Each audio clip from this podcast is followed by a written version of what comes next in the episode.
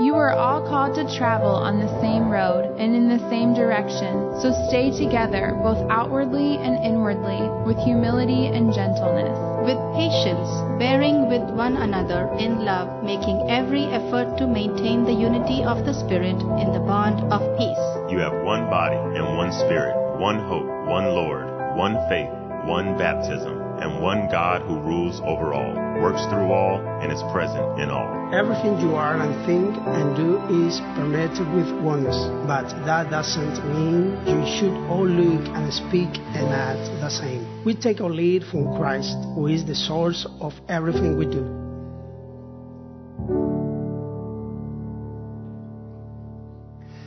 Hey, Mountain Road people, Ben here to give a special encouragement to you as we gear up for a super exciting fall here at Mountain. A lots going on. Stay involved with the website and listen to what's going on each weekend because you're not going to want to miss what's happening.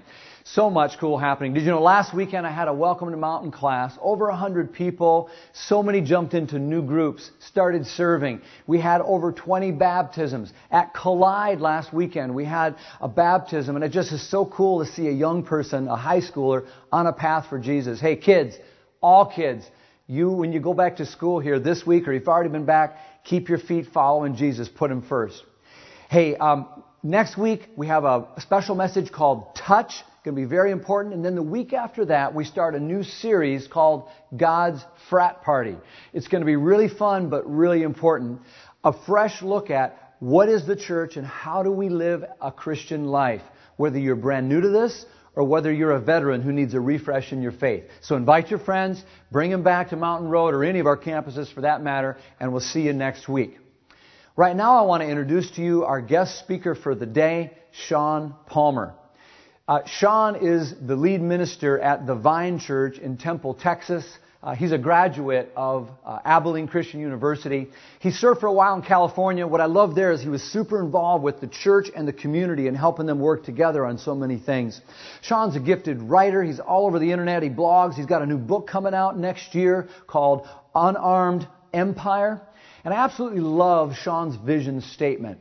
It goes this to help us all reimagine the church as a beloved community of hospitality and reconciliation so that all people can experience the embrace of God. Man, I love that vision statement. That's one I would give my life to. He and his wife, Rochelle, and their two kids have done exactly that. So I'm really glad he's here to share some of it with you. We've had a chance to work together uh, the last year or two on some race and reconciliation summits. And as we've become friends, one of the things I just deeply appreciate about him is his deep biblical thoughtfulness. He's just careful and clear, and yet he can be very strong and say some things that are not always easy to hear, but always in love. I know you're going to appreciate him. So, hey, Mountain Road, will you give a big, huge mountain welcome to our friend and our guest speaker to wrap up our Under Our Skin series, Sean Palmer.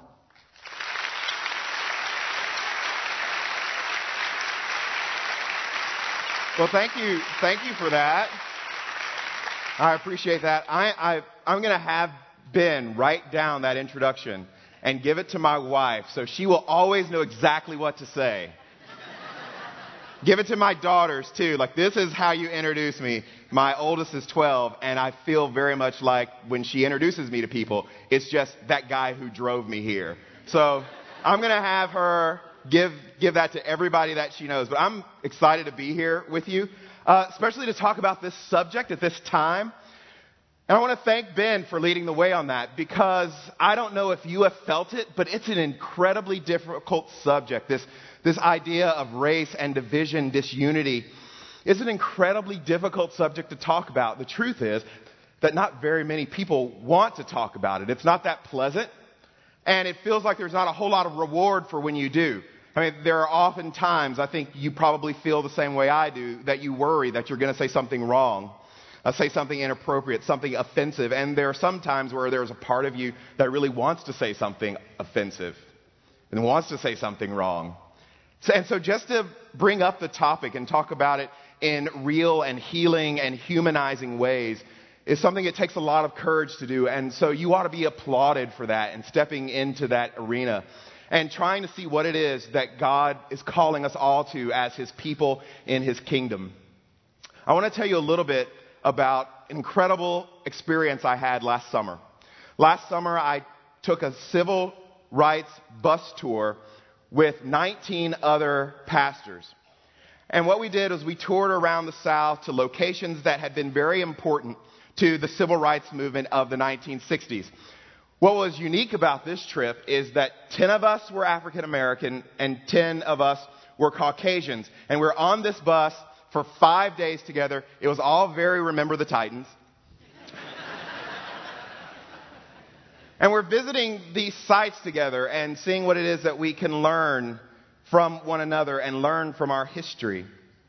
Because you know as well as I do that we live in a time, and maybe people have always lived in times, where it's so much easier to be divided than it is to be united. And that's just the world we live in.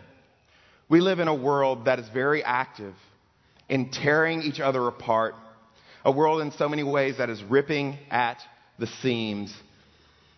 And this isn't very new. I want to introduce you to a historical figure that you might not know. His name is Medgar Evers. On June 12, 1963, Medgar Evers was returning to his home from a meeting of the NAACP in Jackson, Mississippi. That very night, President Kennedy had given a national address on civil rights, and there was an emergency meeting at the NAACP in Jackson, and Medgar Evers was an officer in that organization at the time. And as he arrived home, he went around to the back of his car to unload a box from the trunk. It was a box of t shirts. And on each t shirt, it said, Jim Crow must go. And at the moment that Medgar Evers was unloading this box of t shirts from his trunk, he was shot and killed by an Enfield rifle shot by a man named Byron De La Beckwith, who was across the street in hiding. Medgar Evers stumbled for about 20 feet before he collapsed. His wife had heard the shots, so she gathered herself and she gathered him and rushed him to the closest hospital. And when he got there, he was denied admittance because Medgar Evers was black. It was only until they discovered who he was, that he was a prominent member of the local African American community, that he was admitted to the hospital, but it was too late. 50 minutes after Medgar Evers was shot, he died in Jackson, Mississippi. He was shot in his driveway. That's a driveway that my father knew well. Because my father was in the seventh grade and he was Medgar Evers' paperboy. Just two weeks before, some white supremacists had tried to burn down his house. They threw a Molotov cocktail into his house, and you can still see to this day the singe marks on the house. And that's the world we live in. And I know it's very easy for us to believe that things like that were 50 years ago, but we really don't believe it when we think about it because all you have to do is watch your local news or read the headlines of American news or world news, and you know that's the exact same world that we live in today. And so the 20 of us were on this bus tour because we all really believe, all deeply believe, that at the heart of the Christian story, at the heart of the Christian gospel, is this call to healing and reconciliation for all people. And so, what I want to do today is just walk us all through the grand sweep of the Bible to look at the entire thing and the story that God is telling. And so, just for a few minutes, we're going to look at the entire story of the Bible. And to do that in the time that we have left, I'm going to have to skip a few details.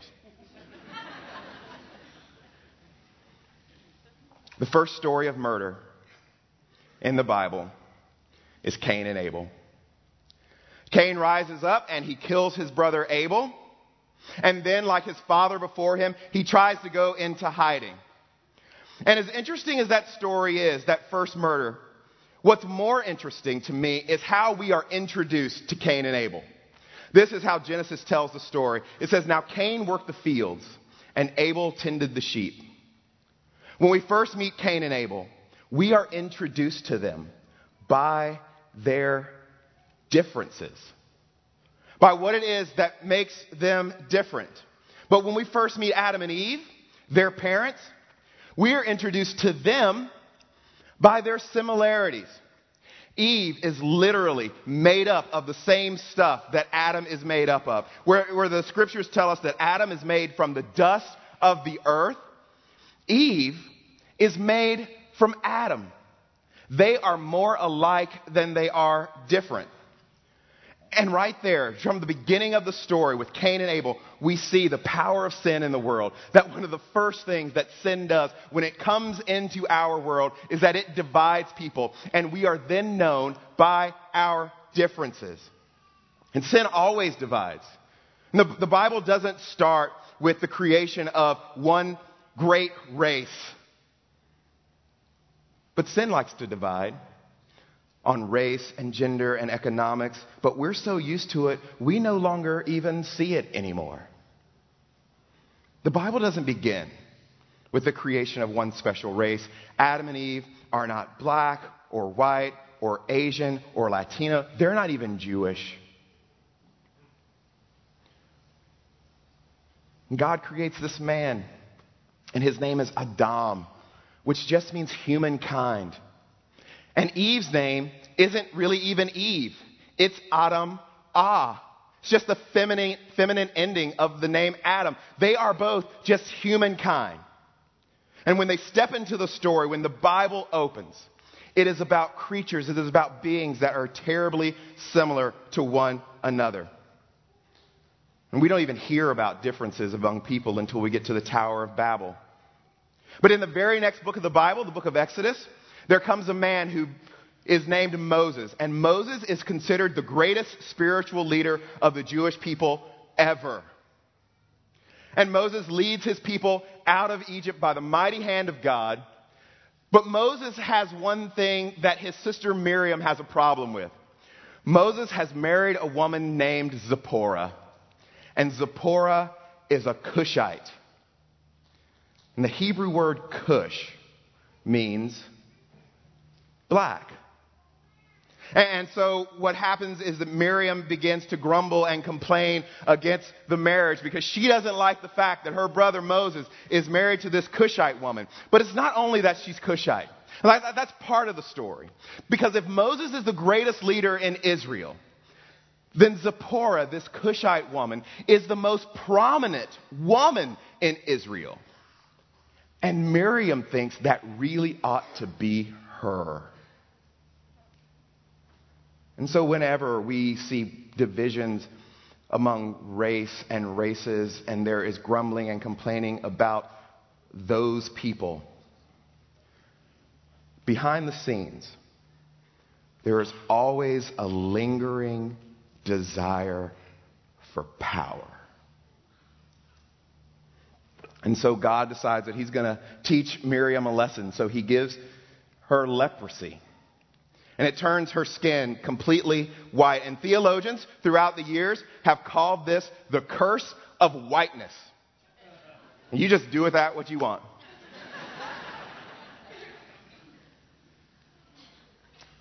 but this thing that Miriam does, this thing is deeply hidden in the human heart because we are talking about a group of people who have just been freed from race based slavery in Egypt. And Miriam turns around and visits the same discrimination against Moses' wife. It's not just that some people have this, it's that all people have this. That every one of us has something deeply embedded in us that makes us identify the enemy, even when they're really not. But amongst the Hebrews, amongst the Israelites, it goes deeper than Miriam. Soon the Israelites begin to have trouble, not just with people who are outside of Israel, but people who are inside. They have trouble with people who aren't from the same tribe of them. So in Judges 12, you have two tribes. You have the people of Gilead and the Ephraimites. And they don't like each other very much. So the Ephraimites decide that what they're going to do is they're going to make sure that none of the people from Gilead have any dealings with any of their people. And so they decide that they're going to set up gatekeepers. And they're not going to let any of those folks come into their gate. But since they're all Jews, they all look alike. You can't tell who's who and who's from what tribe. And then Gilead remembers that those Ephraimites, they have an accent. And we don't want people with funny accents around here. And there's this one word that they can't say. This word, shibboleth. And this is how Judges 12 tells the story. It says, The men of Gilead captured the fords in the Jordan that led to Ephraim. Whenever a surviving Ephraimite asked to cross over, the men of Gilead would ask, Are you from Ephraim? If the man said no, they told him, All right, say Shibboleth. And if he said, Sibboleth, they took him and killed him, for he could not pronounce it correctly, betraying that he was from Ephraim. So there at the fords of the Jordan, 42,000 Ephraimites were killed in those days.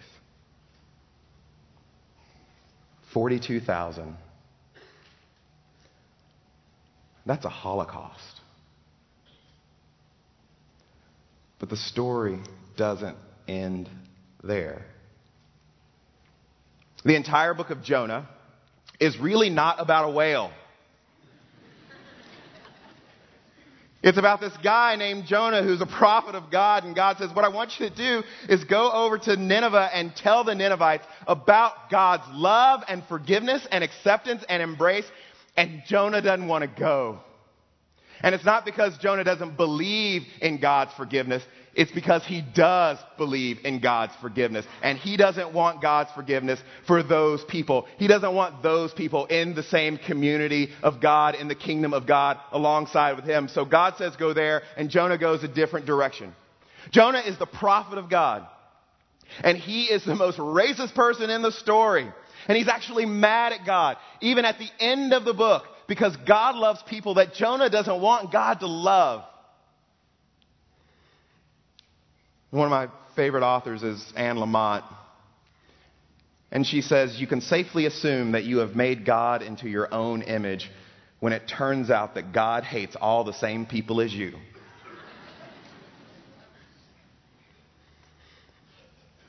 and so, with this being the backstory, it's no wonder that when Jesus comes along, his very first sermon is about this very thing. Jesus begins his ministry in Luke 4 with a sermon. And this is what he says But face the truth hometowns always reject their homegrown prophets. Think back to the prophet Elijah. There were many needy Jewish widows in his homeland Israel when a terrible famine persisted there for three and a half years. Yet the only widow God sent Elijah to help was an outsider from Zarephath in Sidon. In the same way with the prophet Elisha, there were many Jewish lepers in his homeland, but the only one he healed, Naaman, was an outsider from Syria. The people in the synagogue became furious when he said these things. They seized Jesus, took him to the edge of town, and pushed him right to the edge of the cliff on which, they, which the city was built. They would have pushed him off and killed him, but he passed through the crowd and went on his way. And Jesus is just one of those old school prophets who believes that, I guess, if they're not trying to kill you, then you must be doing something wrong. Because Jesus begins his ministry talking about one thing that outsiders and insiders can come and worship and be together under the banner of Christ. And when you start to read Jesus' stories, every story that infuriated the Pharisees, every story that fueled opposition to Jesus was about this very thing. So, one of the most famous stories that almost everybody knows from Jesus is the story of the Good Samaritan. And Jesus tells this story about a Samaritan, and when he says it, when he tells the story, the Samaritan is a hero. And so, if you haven't read the story from Luke 10, what happens is very simple. Jesus tells a story about a man who is beaten unconscious. He's robbed and he's stripped naked and just left for dead by the side of the road. And some very religious people come along and they just walk right by him. But then a Samaritan happens upon him. And I want you to hear how Jesus tells this story. The man is beaten and left unconscious. He can't speak. There, there's no way to know if he has an accent or what language he speaks. He's left naked. So there, there's no cultural or religious boundary markers of clothing. No, no sign of clothing to tell you how wealthy he is. The Samaritan man happens upon him, and he doesn't know if he's a Jew or a Roman or a Samaritan or whatever. He's just a man by the side of the road. And it is this Samaritan who looks on him and has compassion and cares for someone regardless of who he is or where he comes from. And Jesus says, This is how you know if someone is a person of God. And he has this question for the scholars Which of these three proved himself to be a neighbor to the man mugged by the robbers? And the scholar says, the one who showed mercy to him. He can't even say the word Samaritan. And there's another time in John 8 when Jesus has been teaching, and religious leaders are accusing Jesus of all sorts of things. So they come to Jesus and they want to know whether Jesus is demon possessed and a Samaritan. And so this is what they ask. They say, Were we right we were right when we called you a demon possessed Samaritan. And Jesus says, I'm not taken by demons. You dishonor me, but I give all glory and honor to the Father. I just love the way they phrase this question. It's like, yeah, aren't you demon possessed and a Samaritan? Kind of like someone coming up to you so casually, like, hey, is that your car that's got the lights on? They just ask it like it's not, like it's nothing, like everything's just going to be fine, like this is a casual question. But asking Jesus if he is a Samaritan isn't really a question, it's an applause line. But Jesus doesn't play along. He, he doesn't go along with the idea that being a Samaritan would somehow be second class or somehow be worse, that there was something inherently bad about being a Samaritan. Jesus just says, I'm not demon possessed. That he's not even going to play that game and cooperate with them. And then later, when Jesus is entering into the city of Jerusalem, and even though this is the very thing that is the final straw for the Sanhedrin and for the Pharisees, Jesus goes into the temple and cleans out the temple from the money changers. And, and, what you need to know about this story is that when Jesus goes into the temple and he clears out and overturns all of those tables, he's in a part of the temple which is known as the courthouse of the Gentiles. And so Passover's coming up, and what is happening is that people from all over the world are coming to Jerusalem for Passover. But when you're traveling from far away to worship at Passover, because people who are not Jews have always worshiped Yahweh, when you come that far, you don't bring everything with you that you need to worship. You don't bring lambs and you don't bring doves. It's just too cumbersome. So you buy all of that when you get there at the temple. And what the Jews had done is they had set up a system where they were gouging Gentiles who were coming to worship God. And so the thing that Jesus is doing when he comes into the court of the Gentiles is he is saying that you will not take advantage of outsiders. It's the very same thing that God told the Israelites when they left Egypt and all of those Egyptians went with them, that you're going to treat the people who are not you just like you would treat the people who are you. And that's what sets Jesus off. That he clears out the temple. And then he says this it is written, My house will be a house of prayer, for all people. But you have turned this house of prayer into a den of robbers. And Jesus says, This place, this thing that we do as the people of God, this is for all people. The word there is translated in most of your Bibles, nations. Nations comes from this Greek word ethnos. It's where we get the word ethnicities from. That this house is supposed to be a house for all the nations.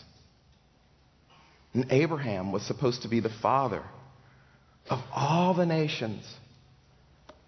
But he wasn't. And God was supposed to be the God of all the nations. But he wasn't. And he wasn't for one simple reason. The people of God did not know their own story. The people of God, when they opened up their Bible, they did not realize because they were so concerned with their own power, they were so concerned with their own status, they were so concerned with being right, they were so concerned with the works of Torah and then being right in the eyes of God, and they were so concerned with keeping other people out that they did not fundamentally understand their own story, and this is the story that God has always been doing. God wasn't the God of all nations. Not until Jesus. Not until Jesus comes and is crucified and the veil in the temple, the curtain is torn. And that is the act that changes the world because from that very moment, everything is different than it's always ever been. Until Jesus is killed, no one cared. And I know that we're in the 21st century and we think that we're so smart and sophisticated now. And, and, we talk about things like racism and sexism. We talk about things like xenophobia all of the time. You can't get away from those subjects. But one of the things that we never talk about is why. Why should we be bothered by racism or sexism? Why do we care about any of those things? Because when you look at the grand sweep of the Bible and when you look at all of human history, you will notice one thing that until Jesus, nobody cared about any of it. And with the death of Jesus, something is unlocked in the universe where God says to people, now you will be concerned about the thing that I have always been concerned about because no one in history, except for God through telling his story, has ever been concerned about insiders and outsiders living together as one new creation. God's the only one who seems to have a problem with it. And the cross changes everything. And after Jesus is killed and raised from the dead, there's another Jewish leader who rises up. His name is Saul. And Saul is virtually the Jewish ISIS of his day. That if you don't believe what he believes, if you don't practice what he practices, the best thing for you in his mind is for you to be killed. But he has this conversion. But he doesn't have a conversion by reading a book or going to a seminar or being part of a conference. He has this encounter with the risen Jesus, and he decides right there in this encounter that the way that he has seen the world is completely wrong. And so Paul goes away for about 14 years. And what does he do for 14 years? He sits in a dark room someplace reading the Old Testament over and over and over again. And he comes to the conclusion that God had come to long time ago. That the people of God had forgotten their story. And this has always been about everyone coming together as one new creation. And so Paul goes to the church in Jerusalem and he says, I got an idea. Because most of the Jews are scared of me anyway, I'm going to be the apostle to the Gentiles. And so every letter that he writes, every sermon that he gives, at the heart of it has this one central idea that those of you who are far off can now be allowed in. That through the vindication of Jesus as God's true son, that everyone everywhere has access to salvation through the God of Israel. And this has always been the story. It has always been the story that God's people were to be the preview, the trailer of what it will be like in heaven, where every person, every man, woman, and child that has ever been born, no matter where you're from or what you've done, no matter what your background is, can worship as one new creation. And if you're here this morning and you are not a Jew, the only reason that you're here this morning is because a man named Paul took the gospel outside of a 30 mile radius of Judea and said that you could come in. And that's the story of the church because it's the story of God. And it has always been the story of God, and we have missed our story. Because when you begin to talk about these sorts of things that matter very deeply, so many of us want to say, well, that's kind of a nice thing to do. That's kind of adjacent to the gospel. But when you read the Bible, you will see that this is the story. That the central idea that Paul deals with in every single letter that he writes is that Jew and Gentile can come together. And this is why he says crazy things like, man, that we are all one, slave, free, male, female, that there is no Jew, there is no Greek. This is the story of Scripture. And it is the central task of the church to create one new creation under God. Paul has this encounter with Jesus. And he discovers that the way he has seen himself and the way that he has seen other people is completely wrong. That he had spent his life classifying this group of people as that and these other folks as that over there, and he's this, and this is better than that or that. And he decides, because he meets Jesus, that he's been wrong all the time. And I love the way that he talks about it in 2 Corinthians 5. He says, Because of all that God has done, we now have a new perspective. We used to show regard for people based on worldly standards and interest. No longer. I like how the NRSV puts it when it says, We no longer see anyone from a worldly point of view. And I'm going to tell you the truth, church. No matter what perspective you come from, no matter what your story is. And when you turn on news, when you read the newspaper, if you are getting your view of who other people are from the people on the news, you are seeing others from a worldly point of view. That the voices that we listen to in our culture are not concerned with the things that God is concerned about.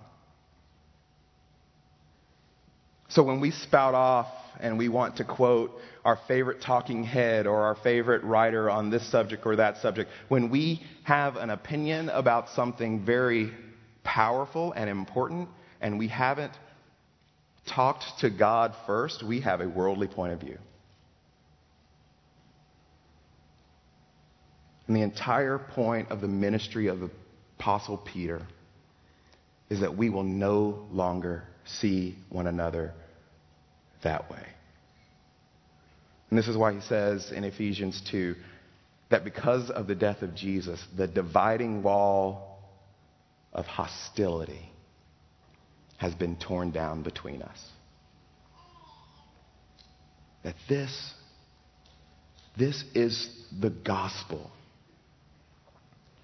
And so last year, I asked our church to do something. The church where I pastor in Texas is actually predominantly white. And the truth is that most of us, for lots of different reasons, don't know a lot of different people who aren't like us. And so we asked everyone in the church, just during a particular season of our life together, that what we wanted to do was we wanted to invite people into our home for a meal who were very much unlike us. So it didn't matter whoever you were, if you were African American, you could find uh, an Asian family or a family that maybe uh, migrated up from Mexico. You could find a Caucasian family. If you were elderly, you could even find someone who's very young. And we wanted them to sit around the table together. And we gave them specific instructions. And here what the instructions were ask a good question and shut up.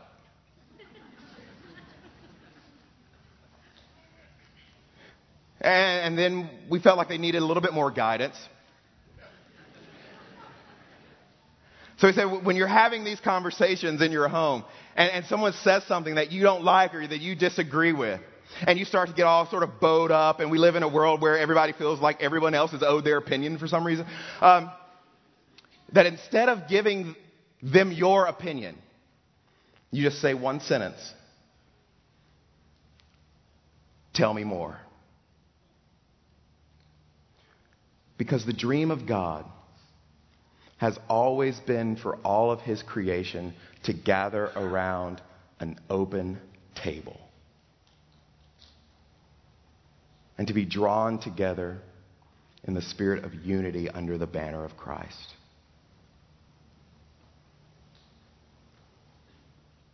So last year, when we were on our civil rights bus tour, one of the places we stopped was a 16th Avenue Baptist Church in Birmingham, Alabama. If you've seen the movie Selma, it begins telling the story of 16th Avenue Baptist Church, where on September 16th, 1963, a bomb went off and killed four preteen girls. And there's a little monument there, and we spent some time talking with people. There was a video that they showed of the current pastor who can't actually work at the church building because so many people come by. And one of the things that he says in the video that's always stuck with me is that we're not a museum, we're a church.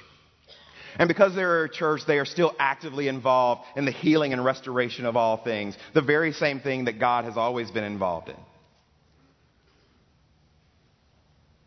And when you walk around that church, you begin to wonder why would anyone bomb a church? Or like last summer, why would someone like Dylann Roof walk into Emanuel AME Church and shoot and kill nine people in the middle of a prayer meeting? And the more you think about that, you realize that they got their target right.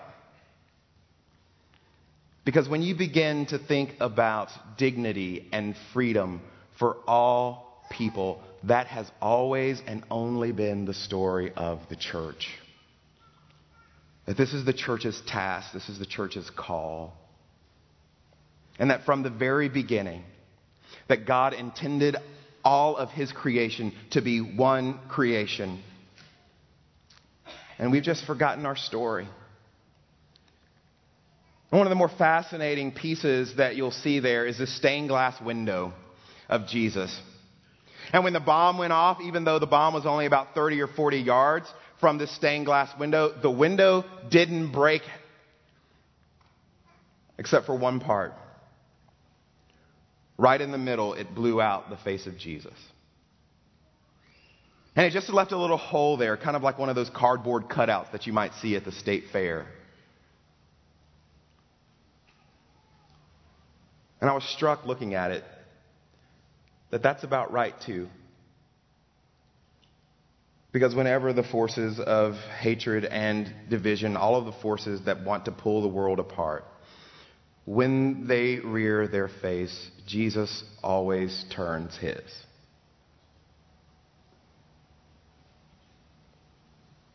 Last year, I wrote an article for FoxNews.com, and in that article, I made the simple argument that in our country, the greatest movements for healing, restoration, and justice have always begun in the church. Whether it's the civil rights movement or women's suffrage or the abolitionist movement, all of those movements began in the church. There's a man who lives in Alabama that we spent some time with. His name is Fred Gray. And Fred is in his 80s now, and he was the first attorney for Rosa Parks and Martin Luther King. And Fred, for his adult life, has not only been an attorney, he's also been a minister and an elder in the church. Do you realize that at the beginning of the civil rights movement, which basically began with the Montgomery bus boycott, which lasted over a year, as men and women walked to church and walked to school and walked to work and to the grocery store for over a year, every night they gathered together for church. That those pictures that you see when you look back on the March on Washington, and you see the men there in their coats and ties and women in nice dresses, and they're walking along singing before those marches started, they gathered for church. The night Martin Luther King Jr. was shot and killed in Memphis, as he was walking out of his hotel room, he was straightening his tie because they were headed to church. King's last words were to the worship leader that night, a man named Ben Branch. He said, Ben, could you play Precious Lord, Take My Hand tonight? And could you play it real pretty?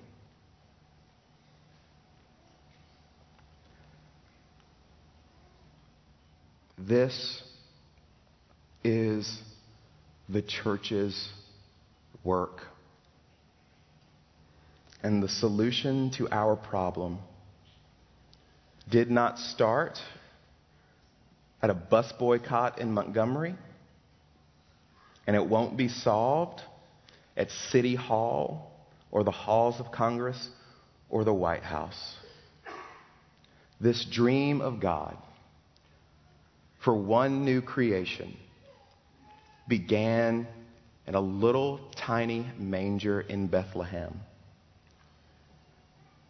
where Jesus is surrounded by magi, sheep, shepherds, and family, foreigners, people of other races his own family, and they all bow to worship God. It is the only thing that will save us. It is the only thing that can bring about the healing of the nations. Let me pray for us.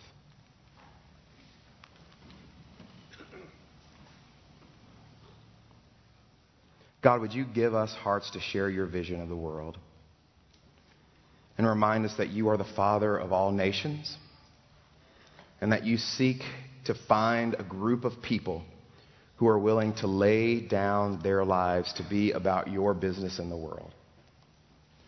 Would you allow us to be stripped of our false selves, all of our ego and all of our power trips, all of our protection, all of the things in life, God, that only come from you, but somehow we feel like we have to scratch and claw to conserve. Give us a vision, God, of who you are and what you've always been doing. But more than give us a vision, give us words to speak, give us feet that move, and give us hearts that act through the power of your one and only Son, Jesus Christ, in whom we pray. Amen.